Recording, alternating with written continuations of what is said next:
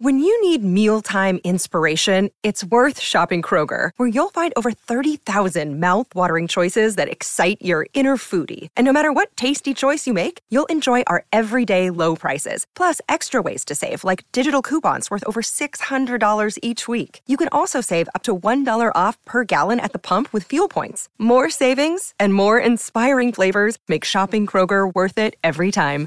Kroger, fresh for everyone. Fuel restrictions apply. It is Friday, September 9th, and this is People Every Day.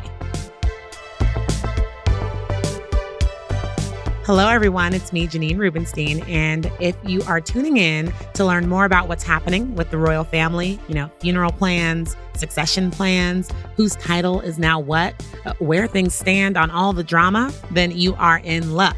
We've got another Royals packed show for you today.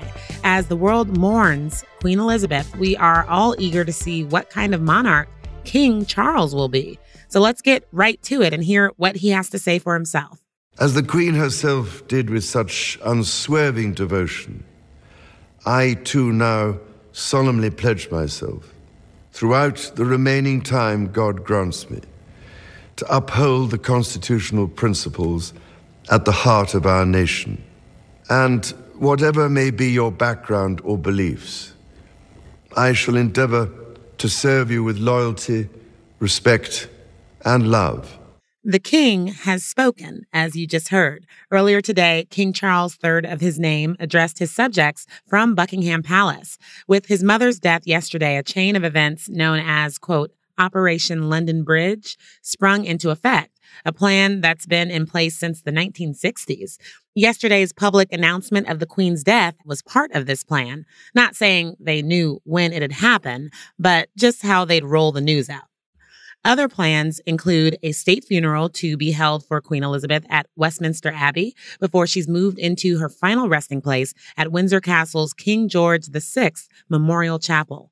Charles is now the king, his wife Camilla, the queen consort. And while his coronation is still in the works, he's already leaving his mark in the UK. King Charles's face will begin to appear on banknotes, coins, and stamps. And the United Kingdom's national anthem has some new lyrics for the first time in 70 years. The line, God Save the Queen, will now be changed to God Save the King. All current British passports are issued in the name of Her Majesty. And you guessed it, all newly issued passports will say His Majesty. Basically, everything that carried Queen Elizabeth's image, likeness, or signature will now feature Charles on a go forward basis. We here at People are, of course, all over this story with new royal family coverage across all platforms. And on top of that, you can find our two special covers featuring Queen Elizabeth on newsstands today. And the two images, one of her as a young queen and one in her latter years, as I've always seen her, are both striking. Make sure to pick up a copy. But back to watching the throne, there is a major adjustment within the royal family, let alone in the UK and the rest of the world. So let's dig into King Charles, the man under the crown. King Charles III has had a life that is full of not only service to the monarchy, but also drama. And he has spent a lifetime preparing to take the throne. So, here to help us get into that life thus far of the man that is now king and what to expect from his reign is People's chief foreign correspondent, Simon Perry. Hi, Simon. Hi, Janine. Let's begin with the feeling in the UK, kind of where we began yesterday. He has arrived at Buckingham Palace. What's the vibe that's there now? It doesn't feel as somber as yesterday in a funny sort of way. I think obviously it's muted. It's not exactly, no one's celebrating, of course. But Prince Charles, uh, sorry, King Charles, and I keep having to correct myself on this. Everyone does, I think. He's just arrived back in London from Scotland. He was driven through some, some of the streets, obviously, with the Royal Standard flying on his car, which I, as a Brit, have only ever seen that flying on the Queen's car. And there he is sitting in that car with his wife Camilla by his side, driving through the streets of London and arriving at Buckingham Palace with that standard then flying above the palace for him, not for her. That's just one of the main things that just everything has changed while staying the same in a funny sort of way. He was greeted really nicely. I think people, I heard them singing God Save the King to him. He even got a kiss on the cheek from a well wisher that sort of leaned over the barrier. So in terms of reception, I suppose he would get a good reception around the palace. The sorts of people who are going to go are going to be friendly, but it was welcoming, I suppose, the best way of putting it, without being celebratory, obviously. I like that point that you said that everything has changed, but nothing has changed. But I, I got to ask because it, it was floating around. Like when you woke up, could you just go to the ATM and get Charles money? that hasn't changed, and our stamps haven't changed, and so on. That I guess will take some time. He'll, if he's anything like his mother, she posed for a the portrait that was on all the stamps and the money, I think about 20 days after she became queen. So I imagine that'll happen at some point. But no, seriously, I mean, even post boxes have her cipher on them and things like that. And they're not all going to get ripped up tomorrow and changed. So yeah, these things will take a gradual change. And as I say, by slip of my tongue, it's going to take us a long time to get used to it as well. Well, let's go into Charles's history. He had to step into this like spotlight at age three. But what were the younger years like for him? Well, he's made no bones of this when he was uh, talking to biographers, and also other biographers have, have made this point themselves that he actually found it quite hard. He, he, he didn't see his mother much. She was away touring the world as a queen, a young queen, age 25, when he was three and four, and those sorts of ages, sent away to school at age eight or so to be at boarding school. So I think it was quite a distant relationship he had um, with his mother, especially in those years, which would be which were hard for him, I think. But someone made the point to me today who knows him that since he's been knowledgeable of this sort of thing as at age three or four, he's always known he'd be king. Whereas the Queen didn't know that when she was at that same sort of age. So this man has lived with this all his life. Whereas the Queen, it sort of came to her suddenly because her, her father's brother abdicated and then suddenly it changed the line of succession. So he's not just prepared for it, but mentally prepared for it, but also he's felt that pressure for, as a young boy. And that must have been quite strange. Yeah, I'm wondering what that looks like in, you know, those formative years, those teen years, early 20s. Well, he was a student and went away to university and all that sort of stuff, and then became quite a pin up in terms of eligible male and uh, uh, one of the most eligible men around the world because of his status. I think. I think he's one of, again going back to that fact he'd been kinging waiting all his life. So there was that period in the sort of 18, 19 year old onwards. And then, you know, he's jumping out of helicopters. He was a good sailor. He was great on horses and all that sort of swashbuckling stuff. He attracted a lot of attention for that and maybe hard to imagine for people who are just looking at him today as a 73 year old uh, white haired man. But he was quite the pin up for that age of the sort of mid, mid 70s. Wow. Enter, enter Diana and Camilla. How would you say that defined him, that marriage, that iconic marriage, that iconic split, and the remarriage in an era where, you know, divorce was not spoken about publicly or even done on in a way that was anything to be celebrated. As I think someone said, told us in our magazine uh, a week or two ago when we celebrated Diana's life 25 years on, he will always be haunted by the story of his wife and how that sadly ended.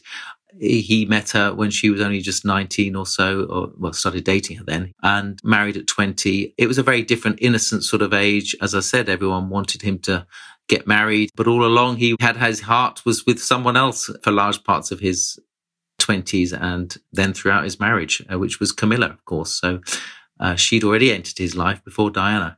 Those three people, as it were, are the the trio that sort of defines his his more recent life in many respects. And so when it comes to her death, it's still so sad to think about to this day. The loss of the queen is, of course, huge news. But with Diana, no one expected that. No one saw that coming. And it's still something that is brought up to this day. So, how did that affect him? Well, initially, he struggled with it. Clearly, he had to put back the chance of getting married to Camilla. They were moving ahead with that, or at least being together more long term. That all had to be put on the put on the back burner, as it were. He had to devote himself more to his sons and helping bring them up. They were only teenagers, and it took many years before Camilla was back, sort of more publicly by his side. It was, you know, two or three years before she was even venturing out uh, sort of close to him and people were beginning to leak stories about them together and that get people accustomed to the idea that Charles might remarry. That took a long time. And it wasn't until 2005 that in fact they got married, which is, as, as we know, almost eight or so years after Diana died.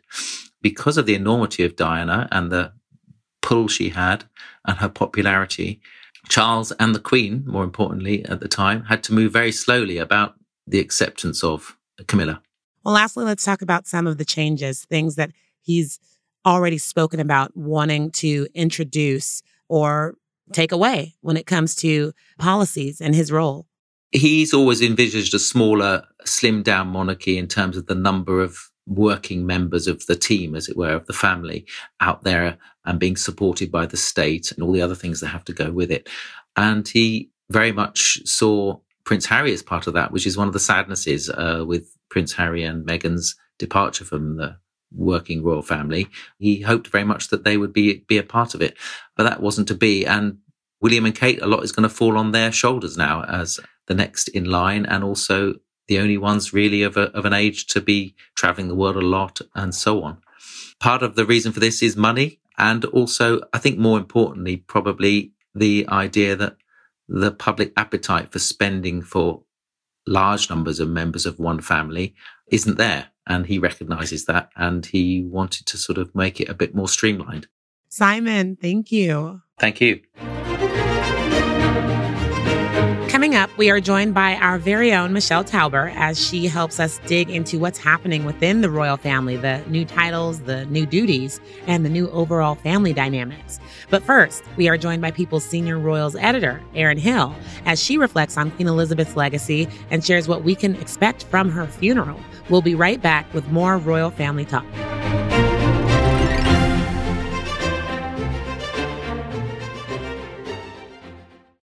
Another day is here, and you're ready for it. What to wear? Check. Breakfast, lunch, and dinner? Check. Planning for what's next and how to save for it? That's where Bank of America can help. For your financial to-dos, Bank of America has experts ready to help get you closer to your goals. Get started at one of our local financial centers or 24-7 in our mobile banking app. Find a location near you at bankofamerica.com slash talk to us. What would you like the power to do? Mobile banking requires downloading the app and is only available for select devices. Message and data rates may apply. Bank of America and a member FDIC. This episode is brought to you by Snapple. Welcome to the Snapple mm, Market Auditory Experience. Close your eyes. Imagine you're walking into your neighborhood store. You make your way to the back and reach for your favorite Snapple flavor. You can't wait. You take a sip. Whoa, that's a lot of flavor. Hmm, what flavor are you holding? Now open your eyes and check out Snapple.com to find ridiculously flavorful Snapple near you.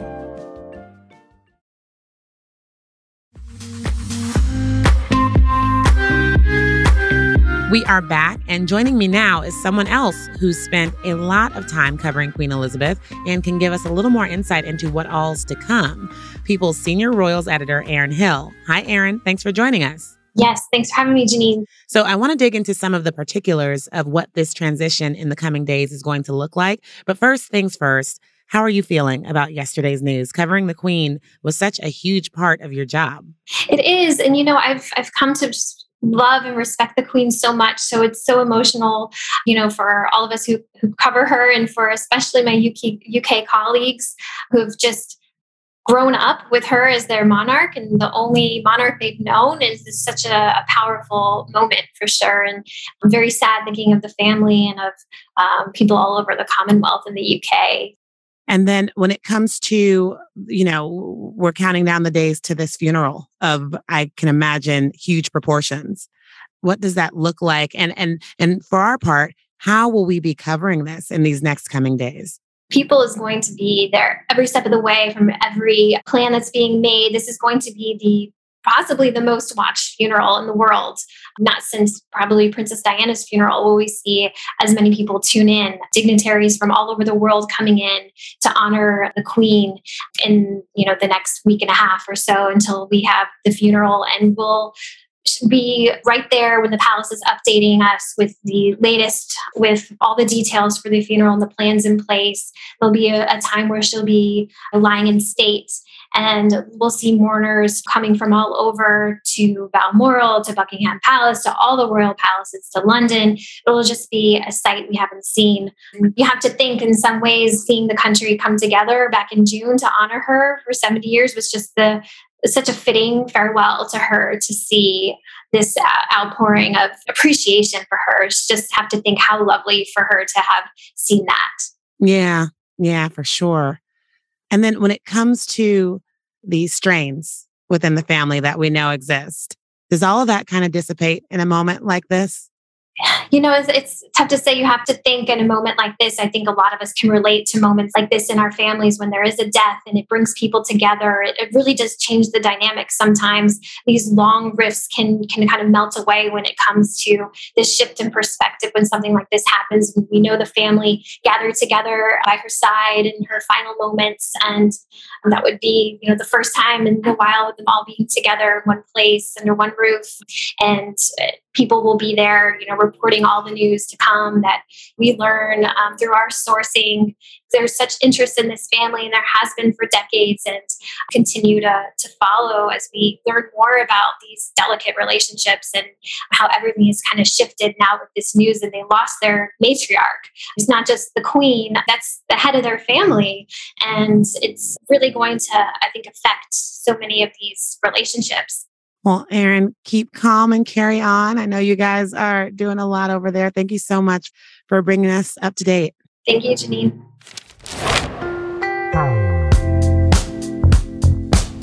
And now we are going to take a deeper dive into these family dynamics, these royal family dynamics, with my girl, Michelle Tauber, who is our editorial director of Society and Culture.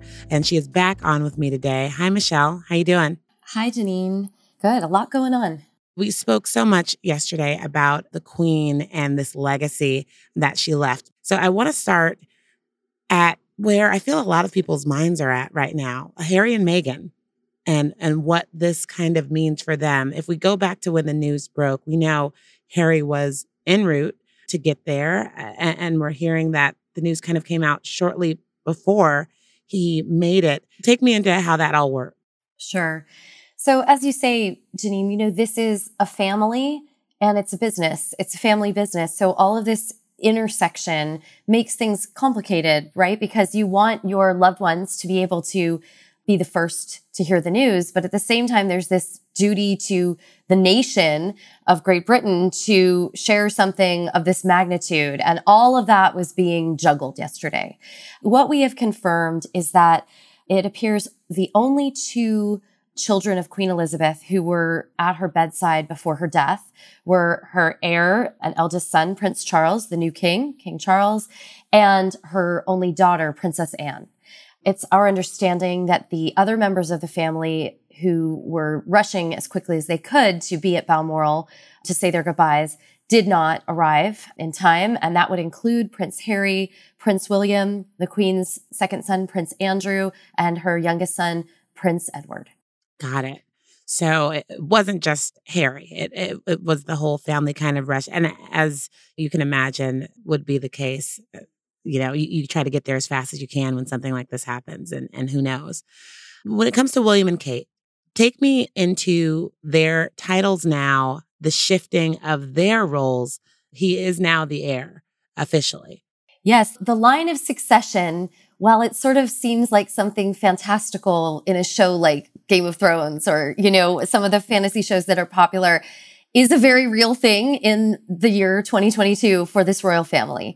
And indeed, with the death of the queen, the line of succession has radically shifted. So now we have, as you say, Prince William, the heir to the throne. We have Kate, who is expected to become someday queen consort, the way that Camilla is also going to be known. And their children all move up on the line of succession as well. One of the titles that is probably familiar to your listeners, Janine, is Prince of Wales and Princess of Wales. Of course, Prince Charles was known as Prince of Wales, the longest serving Prince of Wales in history. And most people associate the title of Princess of Wales with Diana. And it's important to understand that now that Charles is monarch, all of these title decisions are in his hands. The awarding of titles is at the discretion of the monarch. And on that note, during his address today from the palace, King Charles shared that he is indeed naming William and Kate Prince and Princess of Wales, but stopped short of his plans to extend a new title to Meghan and Harry. Let's take a listen. As my heir William now assumes the Scottish titles which have meant so much to me.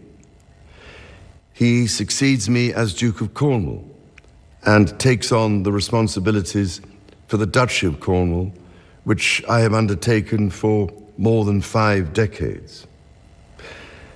Today, I am proud to create him Prince of Wales, Tywysog Cymru, the country whose title I've been so greatly privileged to bear. With Catherine beside him, our new Prince and Princess of Wales will, I know, continue to inspire and lead our national conversations, helping to bring the marginal to the centre ground where vital help can be given.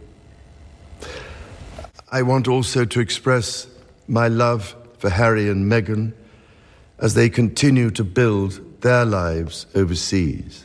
So, William and Kate are Duke and Duchess of Cornwall, in addition to Prince and Princess of Wales. And Meghan and Harry still have their titles as Duke and Duchess of Sussex, correct? I think it's a good reminder that Meghan and Harry were not stripped of their royal titles right? They're still, he is still Prince Harry. Meghan is Duchess of Sussex. He is Duke of Sussex. I'm often asked, Janine, are, are, do we still call him Prince Harry if he's not royal? And, and I always say he is still royal and they have their titles. They stepped away from senior royal duty, but they didn't sort of like, you know, uh, expunge themselves of their royalness. so that's something they maintain. Now, what is really interesting is your question about Lilibet and Archie, their two children. That I think, you know, is, is everyone's eyes are going to be on. So if I may explain a bit. So, so Charles now being monarch means that his two direct sons, William and Harry, and their children have all moved up, right? In the, in the line of succession. And so historically, that would mean that including Archie and Lilibet in this prince and princess category. And I'll give you a good an example if this helps people understand. For example, you know, the children of Prince Andrew, who was son of the monarch, but not the heir, his two daughters are Princess Beatrice and Princess Eugenie. So you expect those people who are directly under the heir to have those those titles, and that would be historically the way it, it's done. But it's at Charles's discretion. It is, and we know from the Oprah interview with Meghan and Harry that Meghan asserted that, in fact, there were people within the institution who did not want Archie to have the prince title and that that was a, a, a departure from protocol, which is interesting. The protocol is now kicking into place because he, now that Charles is monarch. So now this is where this becomes really interesting because she, she's correct. The protocol would be that Archie and Lilibet would have the prince and princess titles. It would be a departure if they don't. So we, uh, like I said, everyone will be watching to see what Charles's decision is. And on a note on the Oprah interview, Janine, you may remember that after the interview aired, the Queen made that sort of unprecedented statement saying some recollections may vary about what was said in that interview. So that's always sort of an asterisk. Speaking of what was said, I'm just looking back at these quotes. We have in tandem the conversation of, quote, he won't be given security. He's not going to be given a title. And everyone will remember this. She says, and also concerns and conversations about how dark his skin might be when he's born.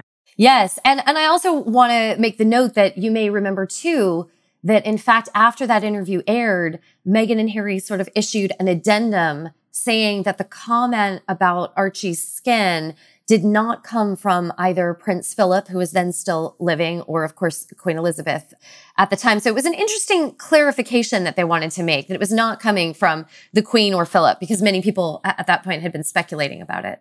And so, what of Duke and Duchess of Sussex? We know they, they maintain their titles, but do those change? They may, and we don't know yet, but for now, they will remain Duke and Duchess of Sussex. Got it. Got it. How do these title changes happen? I mean, I know this, there's a lot going on. She, the queen just passed, but is that happening at Charles's coronation? You know, will there be a separate ceremony? I was joking today. I was like, do they get an email? uh, with the royal royal insignia signature at the bottom. These things are probably going to happen incrementally. It would not happen at the coronation in all likelihood. That day will be all about King Charles III. There is a ceremony for Prince of Wales. There are very famous photos of Queen Elizabeth laying her sword upon her son Charles's shoulder for his Prince of Wales ceremony. And I think we will have that moment with William with all of the pomp and pageantry that comes with that. Well, in, in talking about who's getting a title and who isn't, it, it brings me back to that moment where we saw the law change so that Charlotte, Kate's daughter, would not have to come after her younger brother in the line of succession. So, so take me back into how that came about. To me, it was painted as, I think for the world, it was painted as, look what this amazing thing that Kate did. And then you have all the drama when, you know, Meghan is just trying to make sure her, her kids are get a title. It's absolutely true that there have been many double standards throughout the years since Meghan has become a member of the royal family.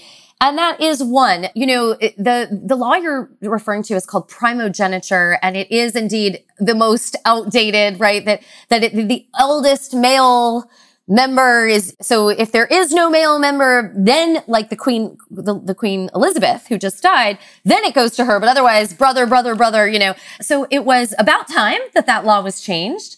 That was not in kate's hands to change it.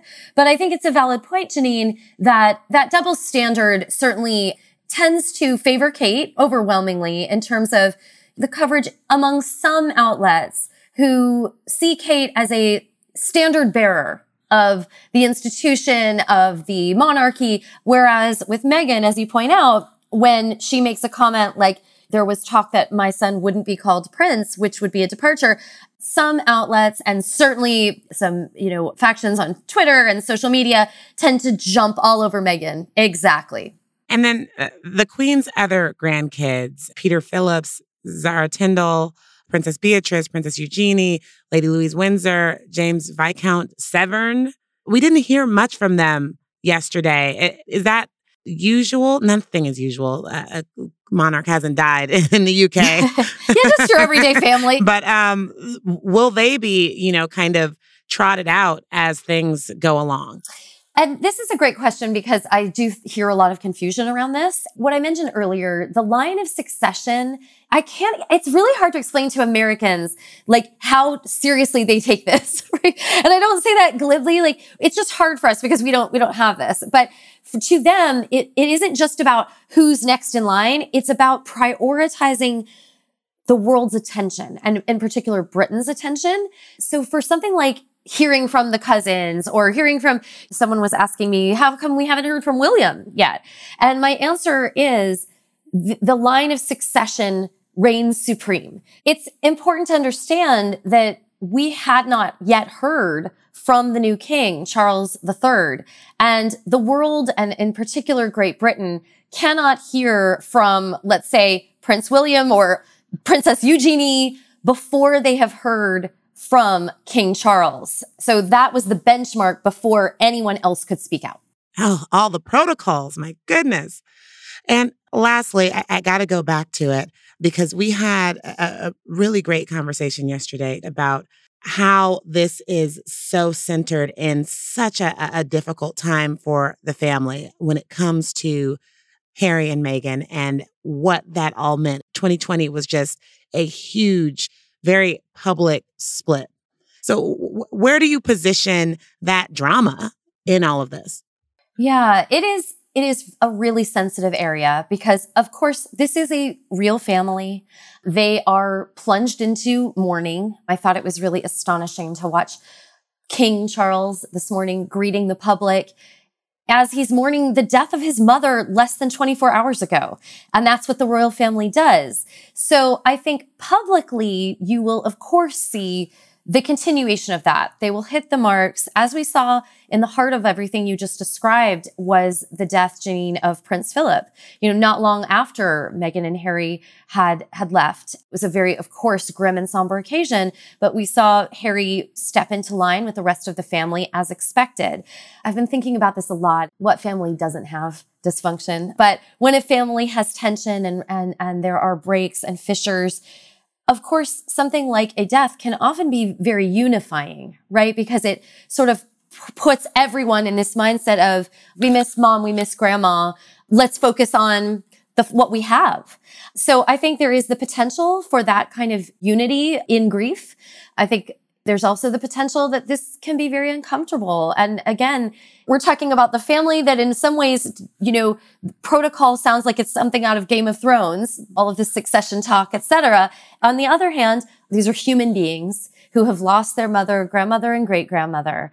And all of the messiness and the complicated feelings and emotions that come with that.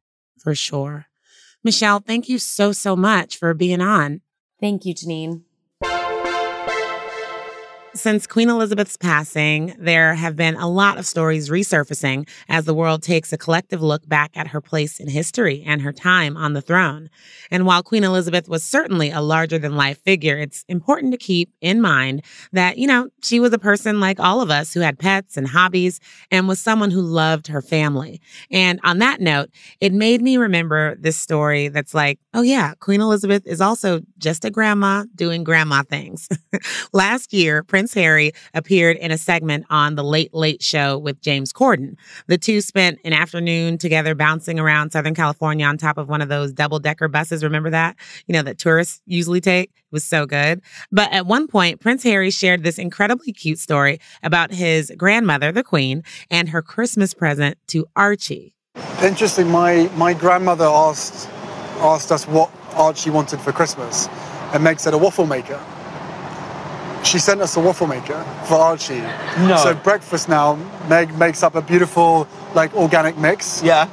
In the waffle maker, shh, flip it, shh, out it comes. He loves it. Sorry, you're glossing over the fact that I cannot for the life of me imagine the Queen ordering a waffle maker to be sent to Santa, but I can't get my head around.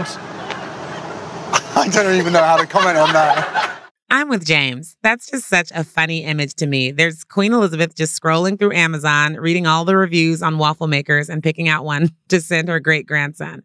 I love that so much. Well, thank you all for joining us again today.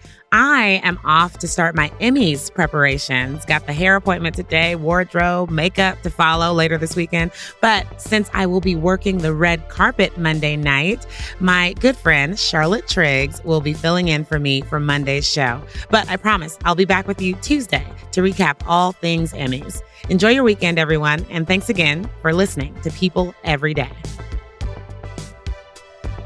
People Every Day is produced by Chrissy Lindquist, Tony Mantilla, Amy Machado, Madison Lesby, with help from Patrick Vermillion and the great team at Pod People. People's producers are me, Janine Rubenstein, and Charlotte Triggs, with help from Eliza Sessler and Fallon Harge. Edited by Morgan Foose, Carter Wogan, and Michael Aquino. And executive produced by David Flumenbaum and Zoe Ruderman.